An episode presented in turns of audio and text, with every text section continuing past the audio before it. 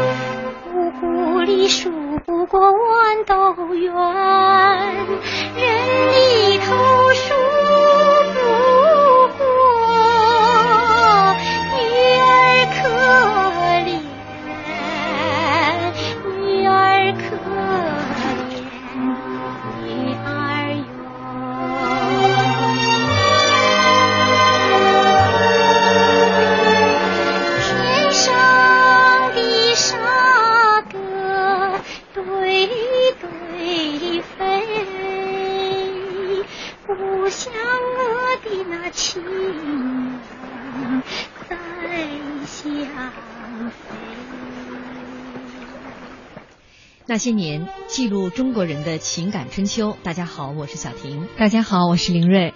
一九八五年上映的《黄土地》，由陈凯歌导演、张艺谋摄影，斩获了一系列国内外奖项，被认为是第五代导演的扛鼎之作。影片中大色块的摄影黄土地的民俗以及反思性的叙事，在当时的中国电影中呈现出一种别样的风貌。那些年怀念八十年代系列节目，今天晚上我们一起来说说一九八五年几部经典的国产电影。大家可以在新浪微博检索“经济之声那些年”，或者艾特主持人小婷，艾特 DJ 林睿，给我们留言和我们互动。今天晚上嘉宾老陶，呃，听众大家好，主持人好。有一种很久没有见到你的感觉，是吗？我也是觉得好像是刚来过，怎么又好长时间没来了？还得常来啊，来的还是太少。呃，这个微博上林墨尘说，收听这套节目也一年多了，我这第一次发评论哈，我就只想说一句，他看了今天我们节目的这个评论，说评论微博评论中的大文豪。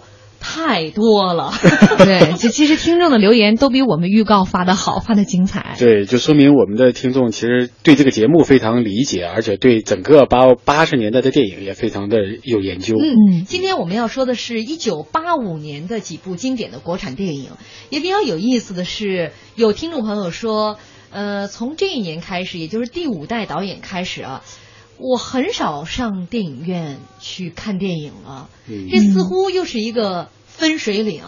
呃，刚刚在节目之前还跟老陶讲呢，从八五年、八六年开始，咱们这个电视节目的精彩纷呈啊，有很多让大家就引起共鸣的。你比如说，呃，《西游记》啊，《红楼梦》啊，慢慢就是从八五年以后开始和大家见面的。对，因为八五年以后啊，就是大家这个生活条件啊越来越好了，然后买电视机呢也没有那么紧张了。其实呢，就是其实到八八年的时候买电视机开始又紧张过一段，因为当时是呃出来一个双轨制。所以那个时候电视机开始平跳了，然后价格又上去了。但是到八五年以后呢，就是人很多人家庭都开始买电视了，然后电视节目呢也越来越好看了。所以这个时候就到电影院，因为我们那个时候看电影啊，就是就基本上就是以包场为主，然后包场啊或者免费的电影都比较多。但是那个时候突然说 要开始电影也也其实也挺多的了，开始，然后又开始买票看电影，那个电影的这个质量呢又是参差不齐的，嗯，所以那个时候就觉得还与其花钱看电影，还不如在家看电视免费的。而那时候电影院条件也一般嘛，对，嗯那时候条件都不是特别好，也没有那么多什么立体声啊，基本上就是就是大屏幕，其实没有什么享受感。嗯，那今天要说的这几部电影，你在当时都看了吗？比如说《黄土地》。对我，我其实今天说的那几部电影，我一般都都看了，《黄土地》、呃，《木棉袈裟》、《日出》，嗯，呃，包括《少年犯》、《少年犯》，我还都是就是印象比较深的。少年犯，我当时好像都是必须要看的。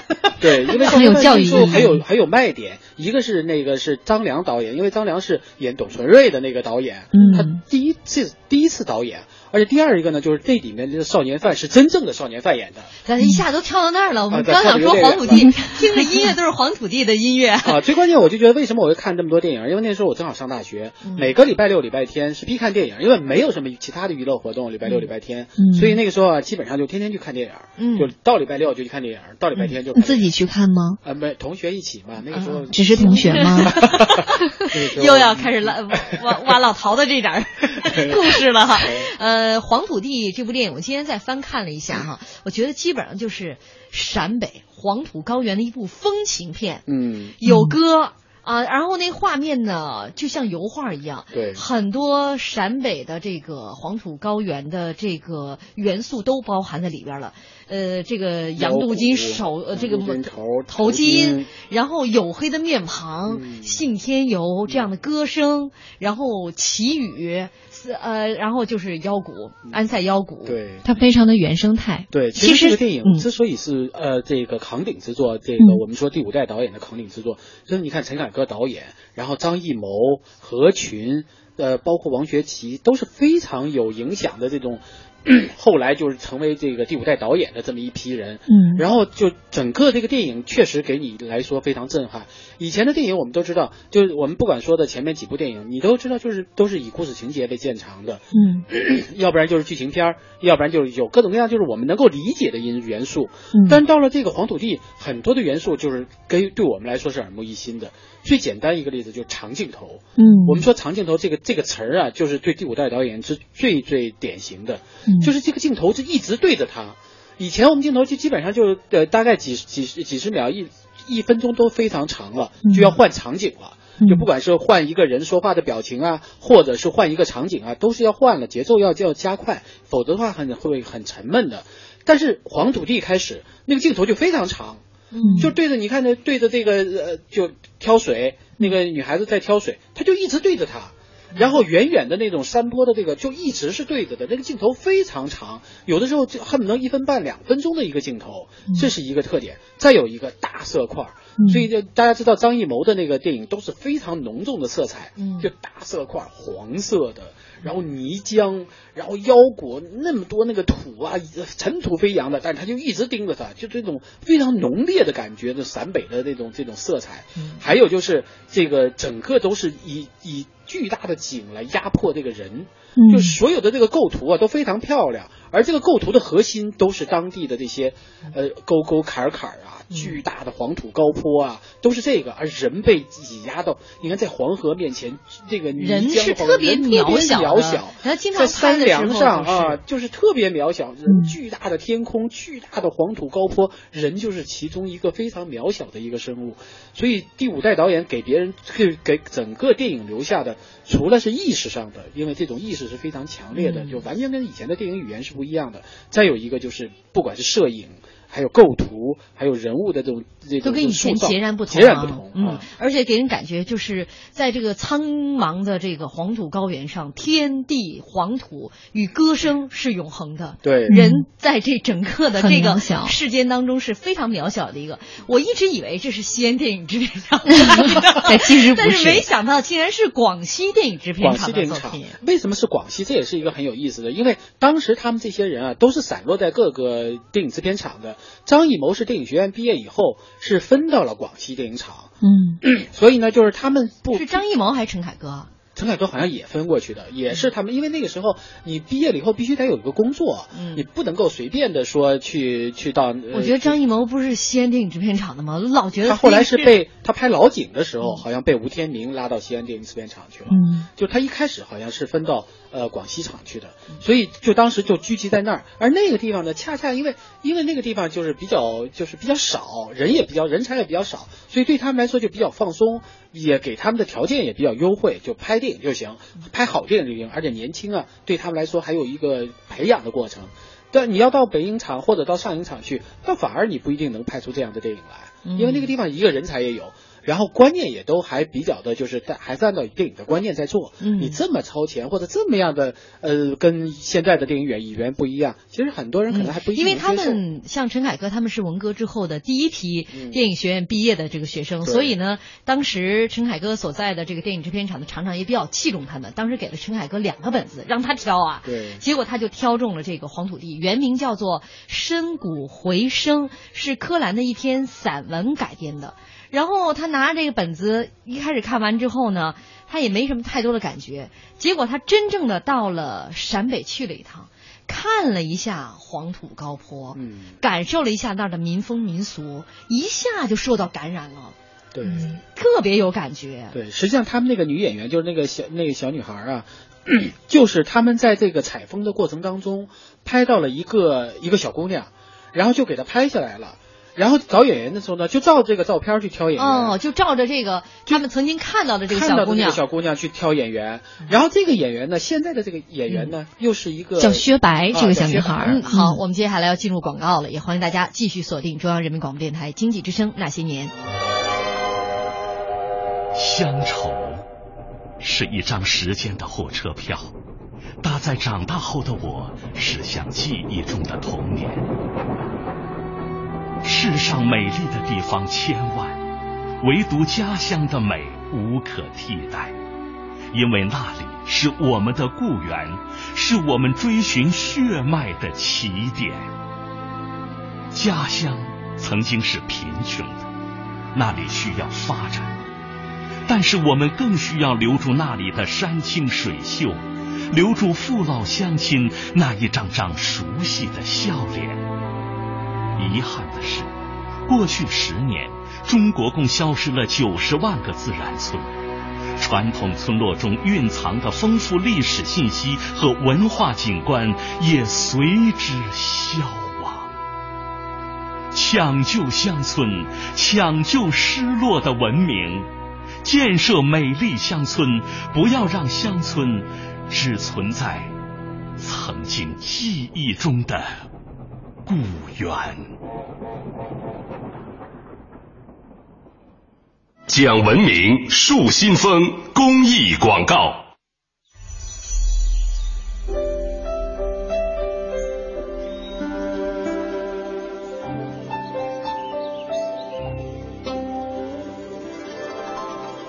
聆听生命的光荣。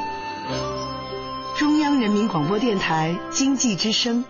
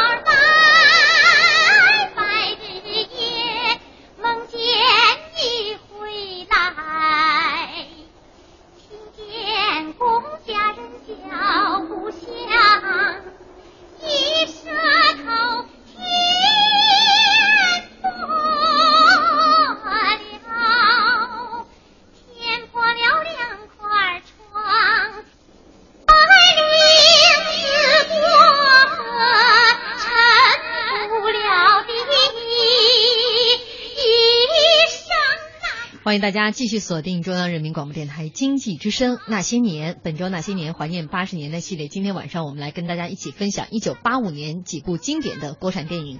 也欢迎您在新浪微博检索“经济之声那些年”或者艾特主持人小婷艾特 DJ 林睿。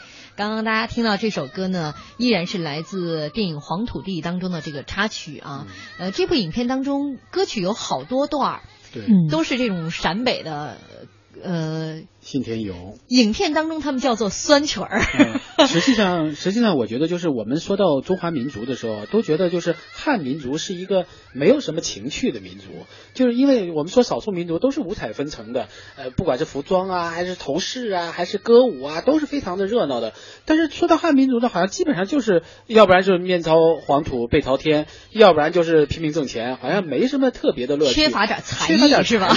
但是真正的这这才艺就在。黄土高坡上，那个信天游啊，真的是就是把汉民族，就是因为那毕竟那是黄河，是东北也有二人转啊。东北二人转呢，因为毕竟它还是有点这个，我们说我们说的不好听一点，有点蛮荒之地啊，就是中原地带啊，就中原地带的信天游，真的是把汉民族那种那种比较艰苦的，并且是比较乐观的那种情绪表达的淋漓尽致。在这里也跟大家讲一下，这部电影讲的就是一九三九年啊，当时在这个陕北的一个八路军起呃文艺。干事，呃，叫做顾青，顾清啊，他到了这个这个农家院里边，就走南闯北的，就在陕北的那块地方，就到处去搜集陕北的这个民歌。他是想把这些民歌带回到延安去，让延安的这些呃大家唱起来，战士们唱起来，把这个歌从延安传到全国各地。通通过这些歌声，让大家知道为什么呃我们中国的妇女会。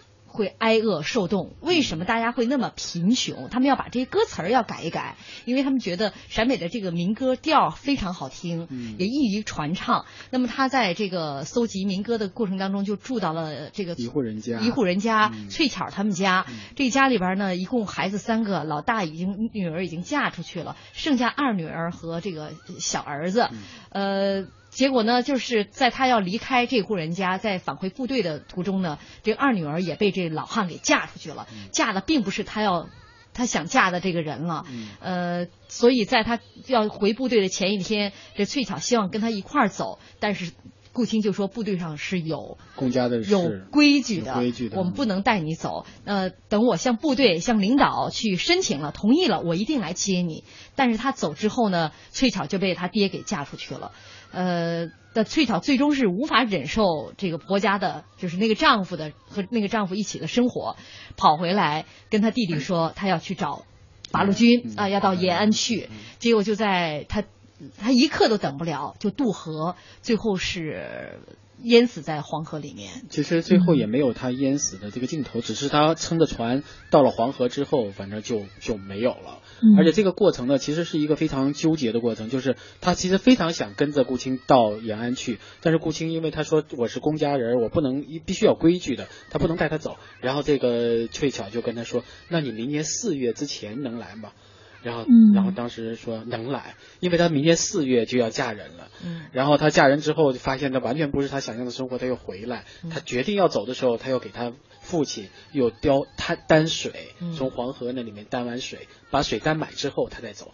反正这个故事确实是非常的感人，但其实故事很简单，很简单，非常之简单。其实，但是他因为有这种长镜头，使得你一直沉浸在这个电影里。最关键就是这个电影所体现出来的，就真的是一种就是一种无力感。我们后来说张艺谋拍了很多的电影，基本上都是反映中国的一种阴暗面，比如说大红灯笼高高挂呀，或者是一些就是就是听上去好像在展示中就这种这种很民间的，甚至于就是非常落后的这样一些东西。但事实上，这些东西还真就是中华民族当中很多时候你。时时刻刻带着的这些东西，你包括这个，他要把她嫁给他，要把这个翠巧也有也要给嫁出去。但翠巧呢，实际上是想挣扎、想反抗的，最后发现根本就没无力反抗。无力反抗。他在给他父亲担了最后一担水之后，跟他的弟弟说：“呃，未来你的婚姻得你自己做主嗯啊。”呃，这部这个电影，刚才老陶也说了，翠巧这个演员是他们在这个采风过程当中拍了一个陕北的姑娘，对，然后大眼睛，然后就按着这个。儿，按着这个照片去选的人。嗯呃，这个薛白这个女孩子呢，其实是跟何群挺熟的。对就有一天，就是她去找何群，结果就见了这个剧组这几个人。他们当时内部有一个这样的协定，说必须要谁点头，张艺谋点头。所以张艺谋也在那儿坐着。呃，最后是张艺谋首肯，嗯薛白演了这样的一个角色。啊张道理觉得他是谋女郎，有道理，有道理，但跟现在的谋女谋女郎反差比较大啊。嗯其实不光是谋女郎得让这个张艺谋导演点头，男演员也得让张艺谋 导演点头。嗯这个男演男一号的王学勤其实也是，他在这之前其实是有机会和第五代导演合作的，但是因为自己在呃接其他的戏或者是话剧，就错过了这个机会。后来呢，这个正好赶上陈凯歌导演到。广西场来改编这个《黄土地》这个本子，这个时候王学勤正好也在广西场拍一部电影叫《通缉令》，所以他们就在这个地方相识了。那会儿王学勤呢特别爱做饭，所以每天中午这个陈凯歌导演就专门去他屋子里面去蹭饭，这一来二去两个人就熟了。嗯后来有一天，陈凯歌就问他说：“学琴，你想不想演我的戏？”王学勤就说：“你的演员不是已经定了吗？”他说：“这个你别管，你先看看本子。”王学勤看完这个本子之后，就特别有冲动想要演这部戏，说我接了。后来他得知，原来是陈凯歌跟张艺谋早就商量好了，王学勤行，所以才让他来演这部戏。嗯，呃，在这个王学勤的这个心中啊，他觉得黄土地的台词儿啊太精炼了，极其的生活。嗯比如说，呃，这个他住在老乡家里边，晚上老乡给他打水洗脚，他就问了一句：“吃井水然后翠巧说吃流水，啊？”然后他说：“河里淡，道远，不远，十里。十里。”他立刻就就就不知道该怎么去接下接下茬儿了。了。你想想，人十里担的一担水，竟然给他用来洗脚，但是他还说不远，呃，然后这时候呢，这个呃翠草他爹进来了，一看他好像有点局促不安的在那儿这个洗，也不敢再洗了。他爹说怎么着水不热，然后直接拿舀子又给他加了水。他就本来惶恐的这个不好意思，人家十里外担的水，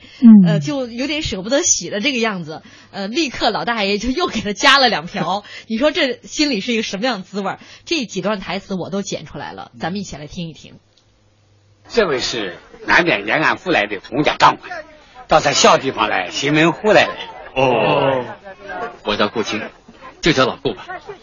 哦请喝酒，嗯，请坐。添麻烦了，哦，大伙儿坐，真长得好。对了，这和尚就是祖辈让穷气破了身，来到三十大几还赢不下婆姨，光会唱个酸曲儿。小姑娘，你叫个啥？翠巧，这回我和队伍上的几位同志打南边上来，是想走梁下沟的，搜集点咱陕北的民歌，好让咱八路军队伍把那些唱得上口的传出去。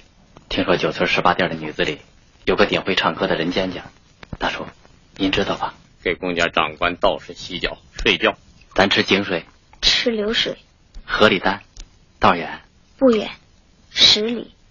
这是个啥？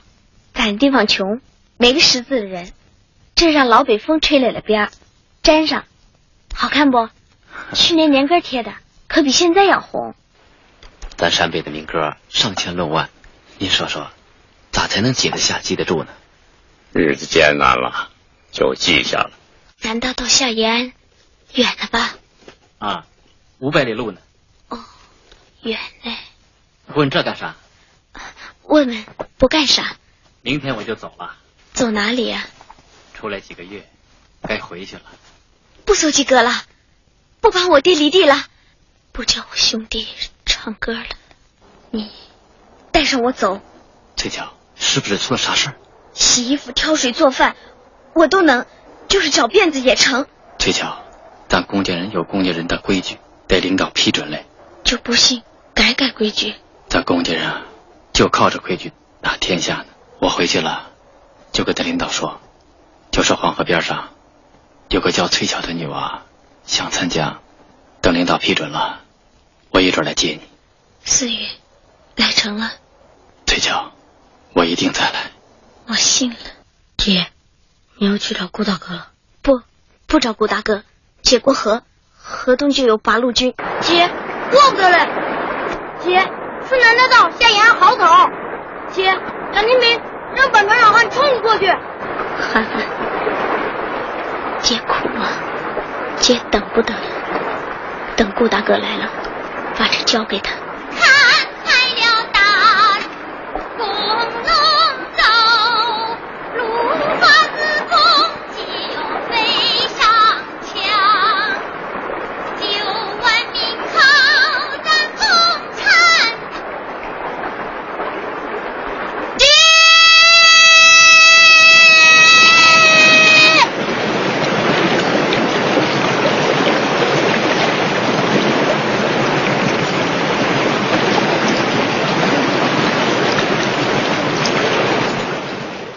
这滔滔的水声已经能够说明一切了啊！呃，刚刚大家听到的是一段这个黄土地的这个片段。仓树厚朴说，黄土地是在讲述中国文化中的农业伦理。命运就像是地里的庄稼一样，一季复一季的相似的轮回，封闭但又无奈。我们的命运不正如此吗？在这样的一个环境中，需要在乎周围环境的许多，才能活得更好。嗯嗯，陈凯歌导演后来呃借用了老子的一句话来解释，在给这一部片子做了一个很好的注解。他说：“就是大象无形，大音希声。”就是你在看这部片子的时候，他的台词太凝练了。很多老汉里面，我觉得最多的一句台词就是“哦”。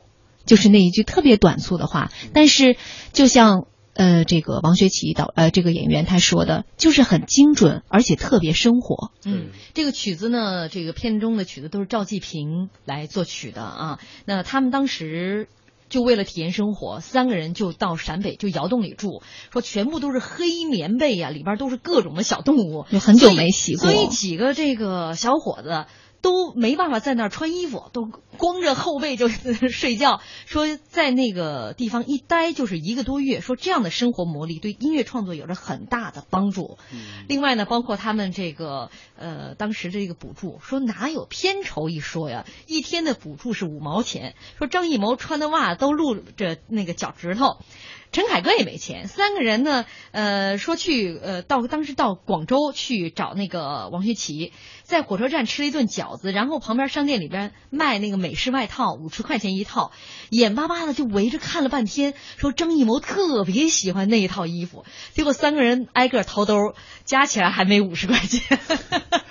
嗯，所以那个时候真的就是非常的艰难，但是因为心中有梦想，嗯，所以他们的创作非常的愉快。说陈凯歌一直是一个就是有梦想的人，大半夜的拉着一帮人到黄河边去录音，这就是第五代导演哈。这里是中央人民广播电台经济之声正在为您直播的那些年，接下来进入广告。交通银行提醒您关注央广财经评论，希望让世界充满活力。创新，把一切变得简单。支持，助梦想提前到来。交通银行，您的财富管理银行。健康美味就选双汇。双汇，开创中国肉类品牌。北京时间二十一点三十分。报时中国经济，我是中科曙光总裁厉军。雾霾。不仅是气候问题，更是社会问题。治理雾霾需要政策引导，从源头控制。依靠高性能计算，可以增加雾霾预测的精准度，分析雾霾成分，进而控制污染来源，为科学治霾提供有效的手段。报时中国经济，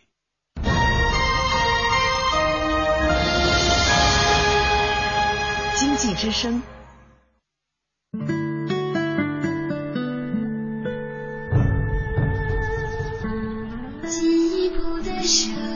中央人民广播电台经济之声。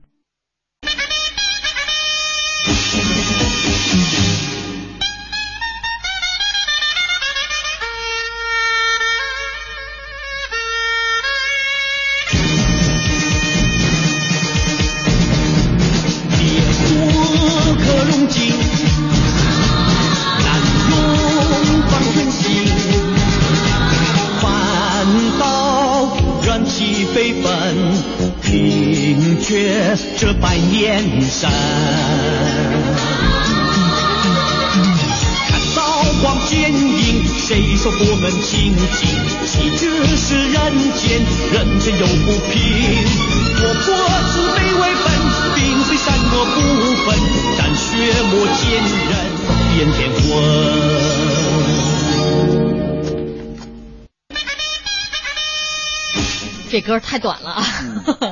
呃，如果对这部电影印象特别深刻的话，会一下就叫出这个歌曲谁唱的啊？但好像现在还没有听众抢答出来。但是今天呢，我们一说今天电影的时候，有很多朋友。呃，都把这部电影的很多台词发上来了，可见大家对他的喜爱啊。嗯，像一位朋友说，这一听就是香港歌的节奏嘛。嗯，特别像《射雕英雄传》，我就一耳朵听上去。嗯，我刚才跟老陶说的，如果把它片段放出来，大家还以为是少林寺呢。这部电影，其实我们在说电影的时候，一开始说说八零年电影的时候，就有人在提他。嗯，说我前两天还正在看它。木棉袈裟，嗯，这在一九八五年可火了一阵儿。对，因为当时最火的就是少林寺了。嗯，那么少林寺之后呢，就掀起了一股的这种武打片儿，少林电影那就太多了。呃，就出来之后，南拳王、南北少林，对，出了很多关于这个少林寺的这个以少林寺为背景的这么一个题材的电影。题材的电影，但是真正就是让人觉得印象比较深的就是木棉袈裟。嗯，确实从故事情节、演员表演、武打的那种真实程度。确实是让大家觉得，哎呀，这个电影还是继承了这种少林寺的那个感觉，看特特别过瘾。包括配音也都是那波人，对，还是那波人配音，所以一感觉男主角也是童子荣配的啊，所以就在打，而且打斗的非常真实。那几个演员全是武打出身，像那个主演就是其实是跟当时那个跟那个呃少林寺的那那些人都是很好的朋友，而且最关键他还是一一门心思要发展这种呃这种武拳武武术的。徐向东哎，徐向东对，还有这个于荣光，于荣光更别说了，就一直在打。嗯，然后这部电影又是于荣光的一个成名之作，他因为演反派，就是给人感觉，因为他其实当时很帅。前不久我刚看了那个《红高粱》，里面他演的县长已经抽抽了，一点不像武功有武功的那种高手。他没有，他是京剧世家。啊，他是京剧，他是武生。对，他实际上就是也有京剧世家，也有很多这种武打的这种功底。所以他在拍这部影片的时候，和男主角徐向东两个人就互相切磋嘛。嗯，他教徐向东唱京剧，徐向东教他功夫。嗯，徐向东真的是功夫很了得，而且他不光是能打，其实他理论也挺厉害的。对，所以最好玩的就是这个徐向东。那个时候你想想，谁要当明星，这简直是都是了不得了，了不得了。他李连杰一炮而红，所有这武打武打的这种冠军啊，都想着我也能找一个机会，能能红一把。结果这个徐向东就死活，他觉得演电影是没出息的事儿，他要考研，他要考学，他一个劲儿上学，他要上学，他要考北京体育学院。所以那个时候，他就一边拍戏，他一边在这心里在嘀咕：啥时候让我回去复习呀？别人都在复习，我在这儿耗一耗，片场耗半天。他太想不开了。那个时候拍一部电影，他不像现在全在棚里边，嗯、他们一天那个就几个镜头，从福州、内蒙到河南武当山，从冬天拍到夏天，你说他能不着急吗？对，最关键这个拍这个电影的导演是徐晓明，徐晓明呢，就其实他他是一个既能写又能编剧又能导演，然后还能。打的这么一个导演，所以他就要求就比较高，而且他从香港过来吧，他对这种剧情的这种这种东西也要求比较高，所以呢，他不是那种粗制滥造，说我们就在一个地方咣咣咣把这一打，把情节一铺就完了。嗯，他还真的是要求我在武当我就到武当去拍，我在少林还在这个附近去找一个相似的点，然后东南西北他到处去选景，所以这个时间就比较耗。实际上拍电影确确实需要那么多时间，但是徐向东他就觉得耽误他学习了。但是后来人家也考上一九八八年北。北京体育学院武术系获得学士学位，他最后还到巴黎读博士。我觉得这个武打明星真够武打的啊！他他读的是什么？也是功夫吗？哲学。他在巴黎读的是哲学博士，所以这个徐向东太佩服他了。对你真的是挺佩服他的，但是 但是本身我觉得武学它本身就是一个哲学层面的东西。对武术其实真的就是哲学，你要真去打就完蛋了。那那年那人说牧民家讲什么的呀？它其实就是明朝末年锦衣卫，呃，这个政府希望控制住少林寺，对因为很多这个人都是以少林寺为名来抵抗他们，对，来反抗。所以呢，这个锦衣卫的这个呃当时这个派了一个奸细派了一个奸细，就是于荣光去去打入这个少林寺内部。就当时这个就跟这个于于荣光说说，你如果打进去，如果能够把这个把慧就是能给他从此能够当上少林寺的住持的话，啊呃，就就完全就是政府的 어, 对政府的一这个一派了嘛对，宗宗教局局长，嗯。所以呢，他就他就去了，然后就开始又打斗，所以就是他跟当时徐向东这两个两个角色慧能，然后就开始叫他叫他演叫齐什么，嗯呃齐天远齐天远，然后就俩人就打斗的非常激烈，然后这个木棉袈裟是少林寺的，相当于镇寺之宝一样。嗯。如果你拿不到这个木棉袈裟呢，你就没办法当主持。对，嗯。所以所以这个就争这个木棉袈裟。啊，像这个智能他们如何来保护这个智呃木棉袈裟，最后消灭了齐天远他们，就基本上就这样的一个故事吧。那接下来我们就给大家放一段这个片段，通过这个片段，大家应该能够知道这部电影的大概的一个剧情。齐天远叩见大人，大人深夜召见，请问有什么新差遣？有，不过这一次不是叫你去杀人，而是征服少林。跟我们锦衣卫作对的，有很多都打着少林的旗号。只要你出任少林主持，这班僧人就可以受我的控制。齐天远这个名字，你以后不准再用。从现在起，你的身份就是金光寺的圣僧，法号了空。爹，刚才马群发狂了，多亏那位壮士制服了马群。是吗？怎么壮啊？让我们瞧瞧，干什么你？爹，他人好，功夫好，你要把他留下。是啊，要留一辈子。壮士还没请教尊姓大名，在下丁默。啊，来吧，下边喝点酒，以表谢意。您太客气了。大师，你已经年纪老迈，那就退出主持宝座，图个清闲，岂不是好啊？不行不行不行！王大人，主持之位我们自有安排，不敢烦劳大人费心。不必客气，主持之位我已经早有人选。来人，是，请了空大师。贫僧了空，今日得见元慧师兄，幸会。你是什么人？少林罗汉堂弟子，慧能。同心协力，保卫少林。我已经打听到王成要加害我们少林，我日夜赶回来报信，唉，想不到还是来迟了一步。这场浩劫看来是避免不了了。大难之时，我把木棉袈裟托付给你们，你们设法西渡汉水，把它送到法华寺，交给你们师叔元秀收藏。只要木棉袈裟不落到了空之手，他就永远做不了少林主持。只要木棉袈裟在，我们少林就有复兴之日。大家听这个所有的配音，是不是特别像少林寺的感觉？因为基本上配音也都是这些人，对主角也是童自荣，很穿越，嗯，霸气威威威说老和尚一边哭一边嘟囔：“我的宝贝袈裟呢？” 嗯，还有《燕子归来》啊，他也说徐晓明导演的《木棉袈裟》也没有替身，全是真拳真脚、真刀真枪、真人真功夫，看着惊心动魄。其实那个时候自少林寺以来，嗯呃，基本上就是那几年拍的功夫片儿，差不多用的都是真功夫，而且都是当时的武打的这种，比如说得了冠军的，或者是武打比较高手的这些人，才有可能出来，才有可能去演电影。一般的就是武打打的第二名、第三名都不一定能选中。哎呀，可惜啊，能出几部少林寺呢？对那些功夫片到今天为止。呃，出了这这个，一直到今天啊，扬名立万的呃大明星还是少林寺，对，还是绝远，对，还是还是李连杰。但是其他其他的人也有很多出来的，你包括像于荣光这样的，后来也因为自己的这种努力，嗯还是转型比较成功的。只是说那个年代，因为没有特技，也没有替身，对基本上全是靠这种真打。哎呀，于荣光那次那时候也是第一次出现。第一次出现，而且他一他也还是属于一炮而红的，那个时候对他印象就比较深了。对，当然我后来知道他是因为他演这个《狼都花》是比较后来的片子了，近些年的。对对对就说那些年他确实就得靠。最近的是《红高粱》，红高粱粱最近的县长。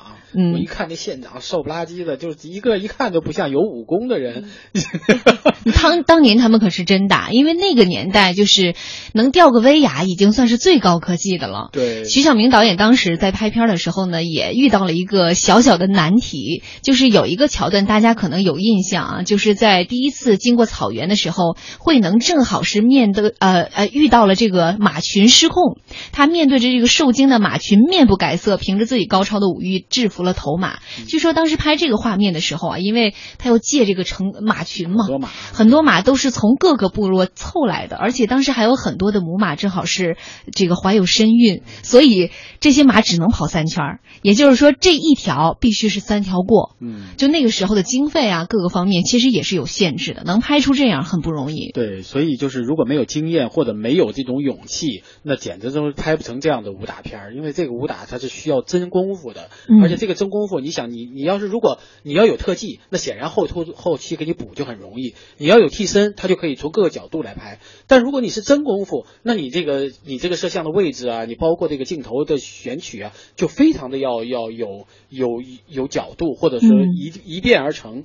你要是多来几遍，反而就假了。所以我就觉得那个时候拍武打片儿，还真的就是武打片儿。嗯，好，说完了这部《木棉袈裟》，接下来我们来听一首歌曲。这首歌曲呢是一部电影当中的插曲。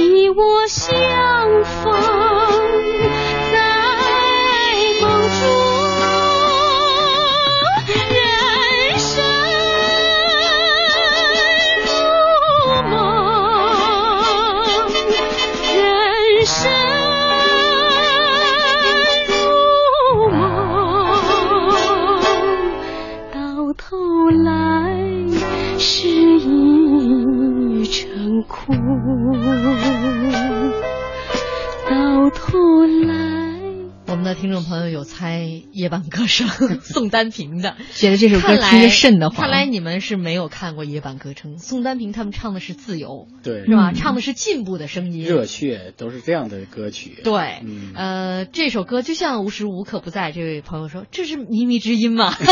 还有说是爵士乐的，说夜半不是惊恐的吗？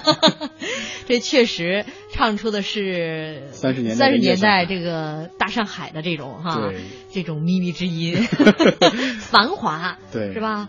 呃，这种灯红酒绿的感觉。纸醉金迷，然后就气儿都喘不匀这种感觉。我们都说到这个份儿上了，有大家听出来这是哪部电影的插曲了吗？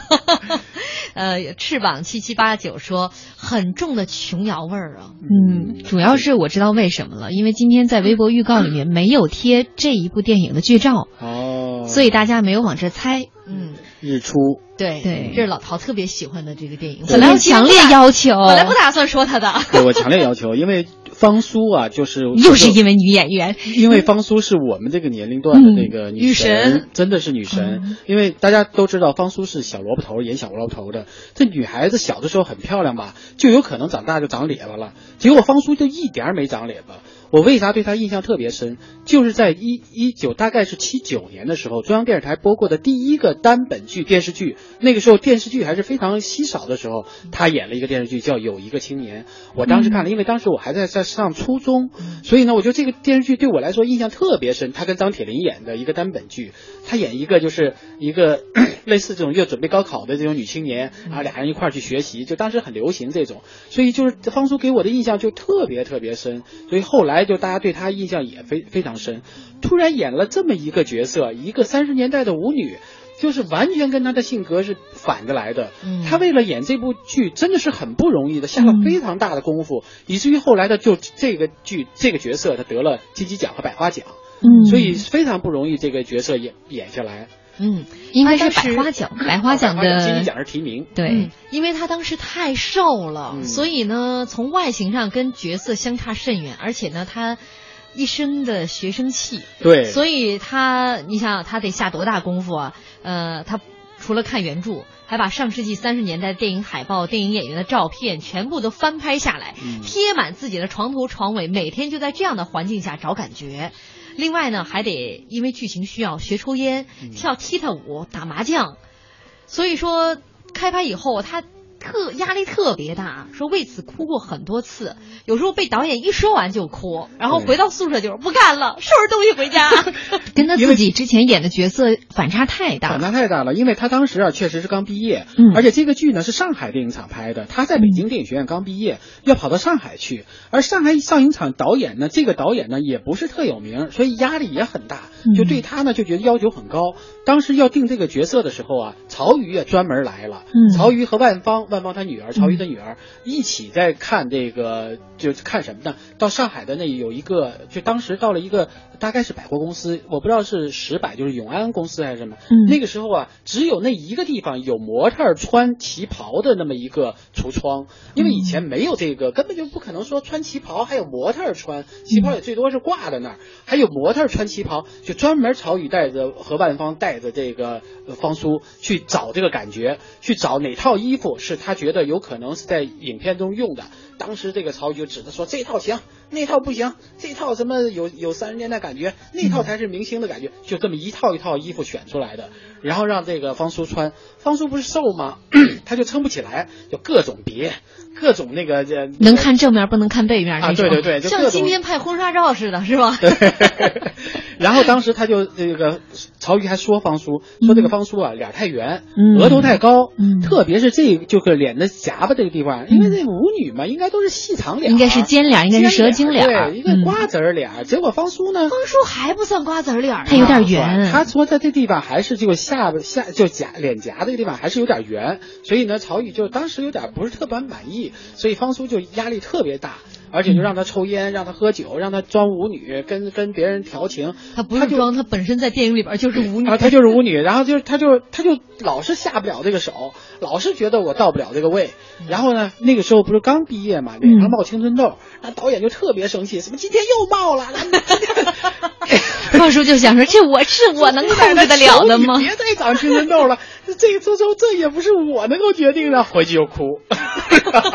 哎呀，太不如意了啊！对，太但相比较这个王富丽，就 我觉得在这部影片当中就幸运的多。对，呃，他当时接下这个拿到这个本子，他找到曹禺先生，就是两次登门求教。就是当时写《日出》，曹禺是这个笔下这个翠喜是以天津为背景的嘛，嗯、然后另外一个妓女，呃，走访当年有过这种身世和经历的这些女性，呃，这个采访完他们之后，王富丽说，在这种情况下，我最后决定接这个角色，演完之后获得了成功，呃，这个谢晋曾经说过啊，说。每一年的金鸡奖提名和最终评选出来奖项竞争都特别的激烈，唯独这一届王富利从提名到评选，评委们的意见完全一致，这是从来都没有过的。嗯，她是金鸡和百花的两个都是最佳女配。对，因为说实话，这个大家的印象当中，王富利我们说过，前几年说前几天说过这个呃《天云山传奇》，就是他应该是那样的一种角色，比较正，然后呢比较这个一看就是这种呃受过良好教育，生活条件也很好，比较优越的这种人，而且他还演过《金光大道》里面的这个呃这个天下第一少，以至于大家对他这个印象都相对来说比较正面。突然演一个底层的妓女。就是是妓女倒也罢了，还是个底层的，还是一个就是 被侮辱和抛弃的这么一个妓女，就整个这个形象反差是非常大的。所以他就做这个工作的时候，确实是就演这个角色非常的不容易。嗯，就不管怎么说，我觉得陈白露呢，她还有她后来方苏到后来就逐渐逐渐就进入状态了，找到了那个感觉，找到了说我我我成为一个上层这个交际花的那个感觉。但是对对于这个翠喜来说，就是一开始他就真正的觉得我就是那个人。这个这个王富利就一下就能够抓住这个角色当中特别真实的那一面。嗯，所以其实他当时受到的好评要比陈白露的这个角色好评更多。对，我们有网友又说了，老陶说起美女就滔滔不绝。好吧，方苏真的是女神。好吧，我们再来说一部这个一九八五年，呃，可能更多人会有有这个共鸣的一部电影，叫做《少年犯》。嗯。妈妈，妈妈，儿今天叫一声妈，禁不住泪如雨下，高墙内春秋几度，妈妈呀，明墙外婆妈。来雪染白发，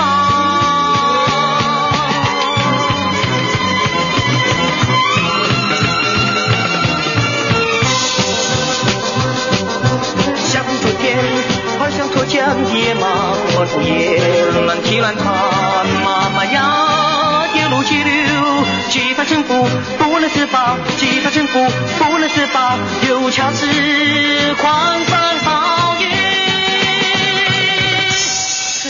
了潍坊的火。